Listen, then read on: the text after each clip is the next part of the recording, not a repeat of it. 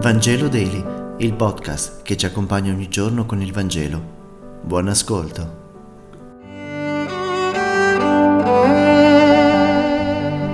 Giovedì 3 febbraio, lettura del Vangelo secondo Marco, capitolo 6, versetti 7-13. In quel tempo Gesù chiamò i sei dodici e prese a mandarli a due a due e dava loro potere sugli spiriti impuri e ordinò loro di non prendere per il viaggio nient'altro che un bastone, né pane, né sacca, né denaro nella cintura, ma di calzare sandali e di non portare due tuniche. E diceva loro, dovunque entriate in una casa, rimanetevi, finché non sarete partiti di lì. Se in qualche luogo non vi accogliessero e non vi ascoltassero, andatevene e scuotete la polvere sotto i vostri piedi come testimonianza per loro.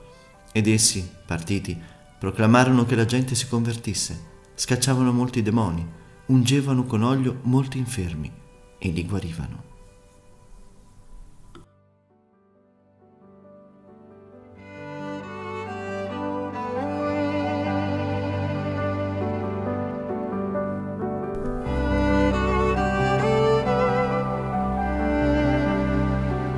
Oggi il tema è la missione. Ma cosa significa? Perché Dio non può fare le cose da solo? Perché deve coinvolgere le persone per trasmettere vita? Gesù chiede ai discepoli di partire comunque, due a due, senza prendere nulla, ma chiede solo di portarsi con sé una cosa, un bastone. Il bastone non è oggetto di poco conto, ha una simbologia antica. Quante volte vi sarà capitato di passeggiare in un bosco e di prendere un bastone per aiutarvi nel percorso?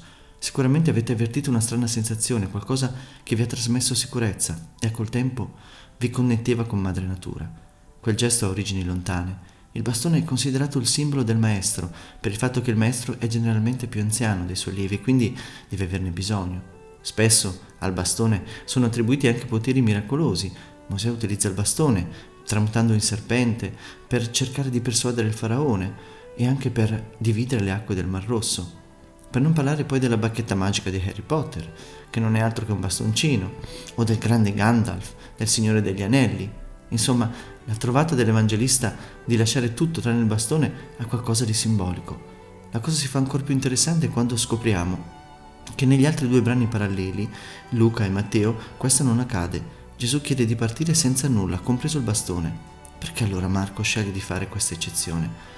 A me sinceramente piace l'idea di non portare nulla tranne il bastone, perché trovo nel bastone l'elemento identificatorio dei primi evangelizzatori, né pane, né sacca, né denaro, cioè nulla da mangiare e da vestirsi e nulla per poterseli comprare.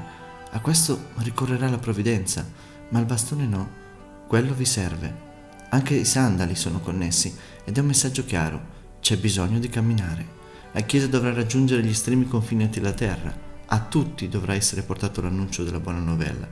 Non possiamo rinunciare a camminare e allora ci servirà un buon bastone. Grazie per aver meditato insieme e se questo podcast ti è piaciuto, condividilo con i tuoi amici ed amiche. A domani.